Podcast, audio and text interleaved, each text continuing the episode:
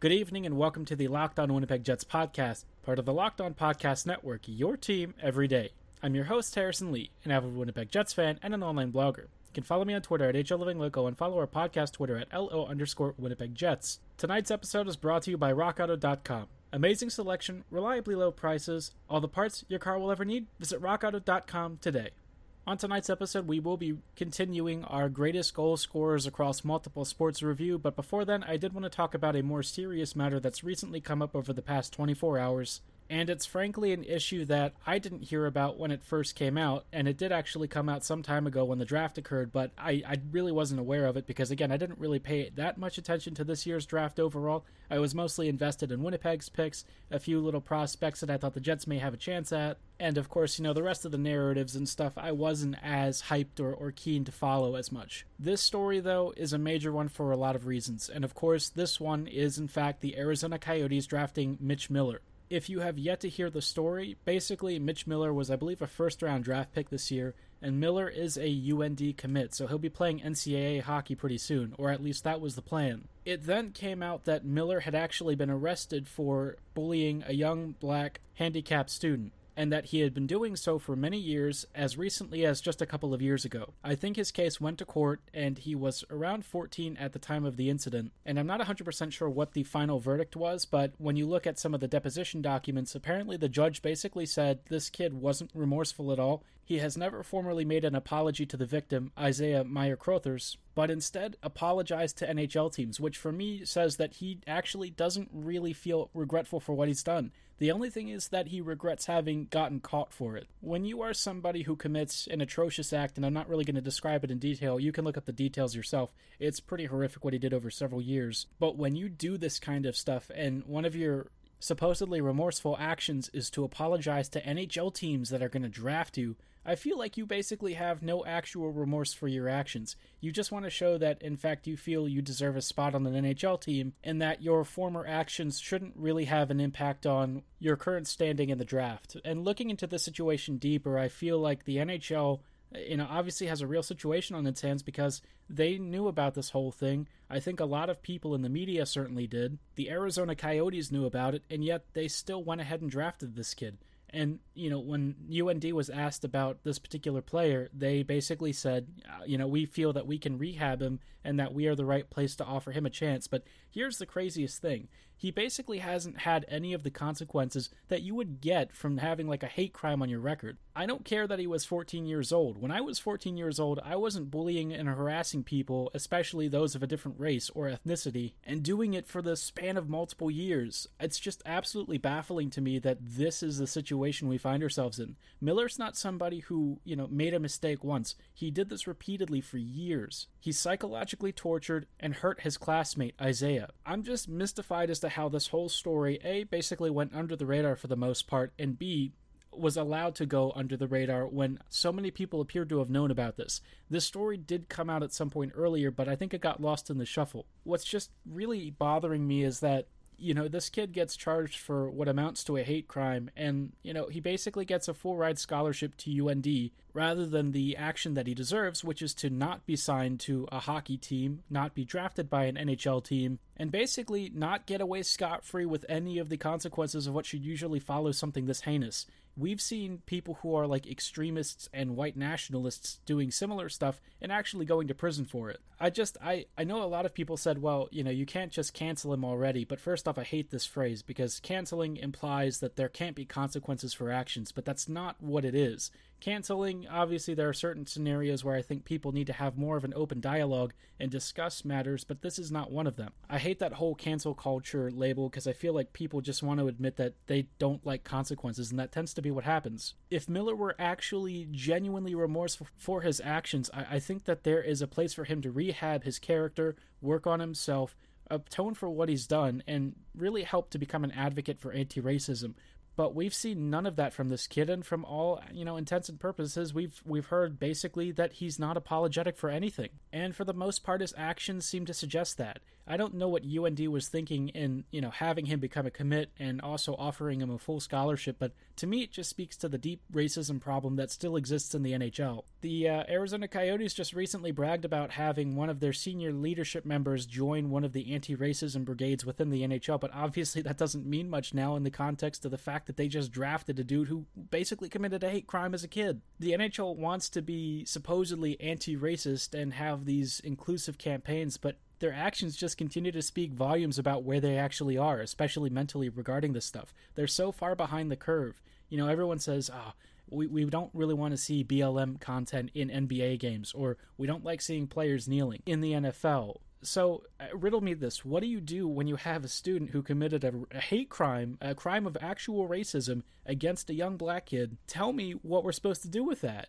Are we supposed to just sit back and give this kid a chance? Absolutely not. There have to be actual consequences for what he's done. I, I'm often tired of this whole situation where we find ourselves running around in circles saying, oh, we have to give this kid a chance, or this kid should have a second opportunity to prove himself. He did it as a teenager. We have young kids of color going to juvenile detention for lesser crimes every day we have people incarcerated for very petty crimes like marijuana possession and stuff. This is far worse, and yet it just seems like this kid, Mitch Miller, is going to get away with it, or at least, you know, for now is. I don't know if he's actually going to get away with it or if they're going to rescind the offer, but look, you know, I just, I don't understand how the NHL can, can walk away from this and think that this is an okay situation. I think it reflects poorly on just about everyone involved and I, I, try not to get too political on this podcast. I know that a lot of folks follow this for the Winnipeg Jets hockey, but this is a situation that we just can't turn our eyes from. You know, we just watched a police officer kneel on George Floyd's neck and suffocate him to death in, in broad daylight. And so for me, this is just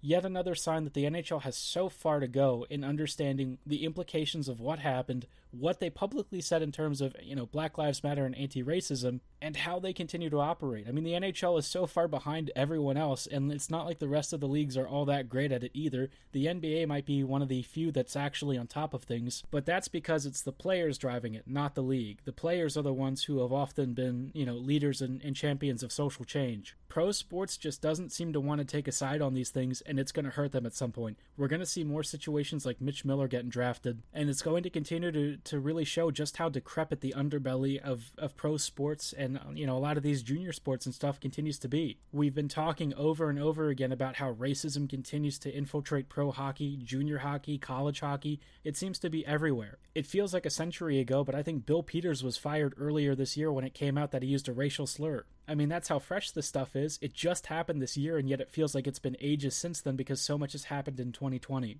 I, I don't know what has to happen for this all to change, but I, I definitely think you start have to pulling stuff out by the roots because this is completely unacceptable. Heads should roll in Arizona for this happening, and frankly, the Yotes need to do something serious especially with the upper management team. They are all complicit in this in some capacity, and they deserve to lose their jobs for this. There's a real newsflash, and it's that consequences exist. It'd be nice if maybe once in a while people actually felt them for once obviously this whole situation has made me very upset. I'm, I'm very angry about what's happened. Um, i'm going to cut my diatribe off a little bit here because i know that if i just continue ranting it's going to continue on forever. But i encourage you to go look up the details on this case continue to speak out against racism especially as it pertains to pro hockey and, and junior hockey and continue to reflect on what we need to do as a society to get better because this stuff just can't keep happening. And I, I say that every time and yet it still happens. We still haven't gotten from that part where we're we're talking about things and helping to think about change change to actually turning that into a reality. But as I said earlier, I'm going to pause my discussions on this particular moment. If you want to talk about it privately, you can feel free to reach me at my Twitter at HLLivingLoco or the podcast Twitter at LO underscore Winnipeg Jets, and I'm happy to discuss this situation in more detail. Up next, though, we will return to more hockey related stuff, talking about some of the top goal scorers in pro sports, including football as well. We've covered a couple of pro soccer players in our last episode. Before we get to our pro goal scorers, though, I did want to tell you a little bit about tonight's title sponsors at rockauto.com. When it comes to shopping for auto parts, especially when you're doing car maintenance, it can be hard to find the exact right place to find all the parts you need at the prices you want. Do you even know what you're looking for? Are you sure you're getting the best deal on the market? If you don't know the answer to either of these questions, then head on over to rockauto.com. The fine folks at rockauto.com have over 20 years of experience in the automotive industry. Their easy to use website allows you to filter by all of the vehicle specifications you need and set a price range so you get the exact parts you're looking for at a price you can afford. Best of all, you can save anywhere from 20 to 50% off retail brick and mortar in store pricing. Whether you need a new engine control module or a floor mat replacement for the one you dropped that greasy taco on, RockAuto.com is sure to have what you're looking for in stock. When you place an order, be sure to write locked on the knee How Did You Hear About Us box so they know we sent you. An amazing selection, reliably low prices, all the parts your car will ever need. Visit RockAuto.com today. Every day when we wake up, we face an insurmountable number of walls, whether it's feeling unmotivated, not really sure what we need to do to get going, or even trying to find the right breakfast food. I'm certainly not immune to any of these, and that's why I turn to BuiltGo to get me started. When I have walls to break down every morning, BuiltGo is there for me. BuiltGo comes in convenient 1.5 ounce packages, so you can take it anywhere you need to go, whether you're going to the golfing range, going to work, or heck, skydiving out of a plane if you're into that kind of thing. It's the perfect all natural, healthy alternative to the 5 hour energy crash. You can pick up BuiltGo in three delicious flavors, including peanut butter honey, chocolate coconut, and chocolate mint. Every pouch comes fortified with collagen protein, beta alanine, B3, honey, a little bit of caffeine, B6, and B12. BuiltGo has everything you need to get your day started, to kick down those walls, and to keep kicking down walls all day. Getting started is super easy. Just visit BuiltGo.com and use promo code LOCKED, and you'll get 20% off your next order. Again, don't forget, use promo code LOCKED for 20% off at BuiltGo.com. Let's go! Welcome back to the Locked On Winnipeg Jets podcast. We are currently doing our review of NHL or non NHL goal scorers, as well as some pro football players who are also phenomenal snipers in their own right. Last episode, we talked about some of the dynamic goal scorers that many of us have come to know and love, including Alexander Ovechkin, Sidney Crosby, Zlatan Ibrahimovic, Patrik Laine, and more. Now we're going to talk about an interesting player who I don't think gets as much recognition as the kind of goal scorer he is, but I feel like a guy like Conor Garland for me is a really fun player. Garland is one of those forwards that sort of exploded on the radar after almost complete anonymity. Part of that was because I believe he was, when he was drafted or signed, he was like an overager from junior, and then he went to, I believe, the AHL first, and then worked his way up to the NHL.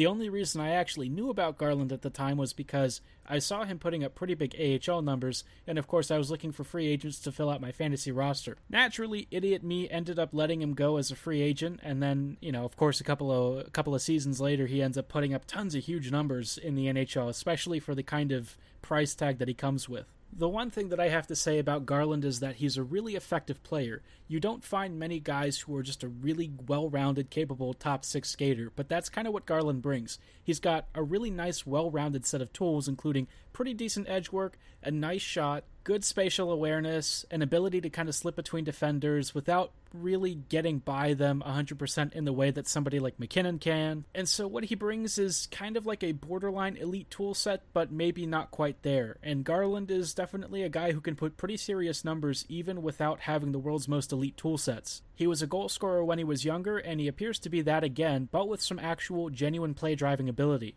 Conor is definitely a very pesky forward, and I feel like even though he's not quite the biggest guy, he just seems to play a much bigger game. He's got that right mixture of skill, speed, and a little bit of physicality to get himself into better spaces to get those nice shots off. I love me a good, slightly underdog story, and I feel like Garland perfectly falls into this category. Another player that, for me, has always been a little bit of an underdog and maybe a bit underappreciated is Andre Burakovsky. And for me, Burakovsky, when he was a cap, was almost criminally underrated. Obviously, he did have some minor consistency issues, but it wasn't the kind of thing where I felt like it was holding him back from being a really dynamic offensive threat. Whenever he was on the ice, Washington seemingly had plenty of offensive zone possession, and he was especially good at working himself into really dangerous areas and finding teammates who also got to those same spots. Burakovsky is a very skilled two-way forward, or was when he was with Washington, and under the hood kind of had, you know, underlying numbers and scoring rates that seem to suggest that. Since moving to Colorado, Burakovsky has almost become a very different player. Now he's kind of more of like a, a pure finisher of sorts. Colorado's kind of a funky team. I feel like they sacrifice and cheat a little bit on their defensive coverages to spring really rapid counters and use their pace to try and overwhelm their opponents with speed and skill. For the most part, it kind of works. I mean, as long as they get around league average goaltending and pretty decent goal scoring from some of their top six players, I feel like Colorado has been able to do just fine. Burakovsky kind of fits that mold because he's a very skilled skater with a lot of good passing, really nice vision, and pretty good spatial awareness, so he knows where he needs needs to be when he wants to capitalize on a scoring opportunity. He put a lot of them away during his first season with Colorado, and I feel like he's only going to get better as time goes on. While his play driving ability has definitely declined as a result of switching systems and perhaps maybe just regressing a little bit, the trade off is that he's become somewhere between a 25 and 30 goal scorer, so I feel like you can't complain too much if he's around break even and on ice impacts and continues to score like 30 or so goals and maybe 25 to 30 assists a season. Burakovsky is somebody I've always been rooting for and would hope eventually would break the league apart, but of course it didn't happen with Washington. It's not necessarily happening in the same way with Colorado, but it is cool to see him get some of the recognition he deserves. Speaking of recognizing players, up next we'll talk about a couple of very accomplished foot- footballers who maybe don't need that much of an introduction, but you might want to hear about what makes them so special at what they do. Welcome back to the Locked On Winnipeg Jets podcast. Right now, we are talking about some of my personal favorite hockey and football goal scorers. These are players who stand on the world stage and continue to deliver time and time again. And I think of all the football goal scorers I've seen, I have to say that above all of them, I think Lionel Messi for me continues to be one of the most astounding if you've seen like any footage, and I mean any footage of what Lionel Messi can do, you understand what makes him special. But I think that there's a little bit of an element to his game that maybe people don't talk about as much. People often talk about players who have their, I guess, you know, pucks or balls on like a string, right? You know, you talk about a guy like McDavid who can manipulate the puck in ways that just doesn't seem human or even possible. Messi, though, didn't really have the ball on a string. What he does is almost entirely different. I feel like he has an unbelievable understanding of his own physical presence, where the ball is, and where his opponents are as they try to defend him. Using extraordinary cunning, a little bit of deception, or well, actually a lot of bit of deception, some unbelievable dribbling, incredible, I guess, body coordination, and frankly, just a higher level of football IQ than anyone else possesses, Messi can actually manipulate space time and the ball in a way that suits him to attack an opposing defender one on one. He doesn't necessarily stop time, but he forces time to slow down to his tempo in the way that he forces an opposing defender to match his speed and try to read him, which is almost impossible. The only way to prevent Messi getting by you is to either foul him or just hope that he misses and doesn't quite get his play off. Despite, you know, Messi being in his 30s now and definitely advancing in age and in terms of health injuries, quite a few more, he has still contributed on about half of Barcelona's offense. I mean, that's just crazy for a guy who is probably nearing retirement. Many have hailed Messi as the greatest footballer of all time, and I don't think that that is premature. I think the way that he creates space and forces space to adapt to him is something truly extraordinary to watch. His footwork, his presence, his mind, all of these things combine to make him one of the most feared goal scorers and truly one of the most special forwards of any sport that I've ever gotten to watch. Another player who maybe doesn't quite have the same level of, of I guess, technical skill or, or football IQ, but still has an unbelievable approach to goal scoring, for me is, is Liverpool's Mohamed Salah. Salah just seems to have a really cool tool set with a lot of direct speed, a ridiculous left foot, and almost a fearless approach to goal scoring. He just doesn't shy away from taking on impossible shooting angles and getting into spaces where you couldn't imagine somebody curling like a 25 yard shot from distance out, and yet Salah is capable of easily doing it time and time again. Salah certainly scores quite a few goals from up close and inside the box because, you know, he is a forward who understands that that's where the majority of your most dangerous chances are going to come from, but he also possesses the tools and skill sets to take shots from distance that you wouldn't imagine could go in but still do. He's scored goals from below the goal line, he's curled them from unbelievable distances to go top corner, and he's also just as comfortable taking advantage of chaos and potting one in close. That he has such unrelenting pace and skill to cut inside along with his really strong agility just makes him one of the most complete wingers in the world. Salah is just a ball of offense, and I feel like whoever he signs with next, whether it's you know somewhere in in Spain or if he just decides to remain in the Premier League and even with Liverpool, I, I feel he's just going to continue to carve out his legacy as one of the world's most accomplished goal scoring wingers. He has a surprising level of simplicity to his game despite the amount of technical finesse he has. It makes him a truly terrifying forward that his game doesn't have to be complicated for him to just time and time again score wonder goals. Watching he, Firmino, and Mane continue to just tear apart opposing defensive backlines is something to behold, especially with the way that Klopp likes to run that team when that front three is finally broken up, I will say that we're going to witness the end of a really special era of Liverpool football. Even though I don't really care for Liverpool and don't, you know, especially love them, I do have to say that Mane, Firmino, and Salah together has been a treat to watch. You just really have to recognize greatness when you see it, and that is absolutely up there as some of the most exciting forwards I've gotten to see, especially as an attacking trio. With that, we are going to call it there with our goal scorer review. If you have any goal scorers you want me to review, let me know in the comments at HL Living Loco or on our podcast Twitter at LO underscore Winnipeg Jets. Before you log off, be sure to check out the Locked On National podcast hosted by Sarah Avampado, as well as our Locked On colleagues around the league, including Dallas Stars, Tampa Bay Lightning, Locked On Kings, and more for all the off-season coverage and news inquisitive minds could possibly desire. As always, thanks so much for listening. Have a great night, and go Jets go.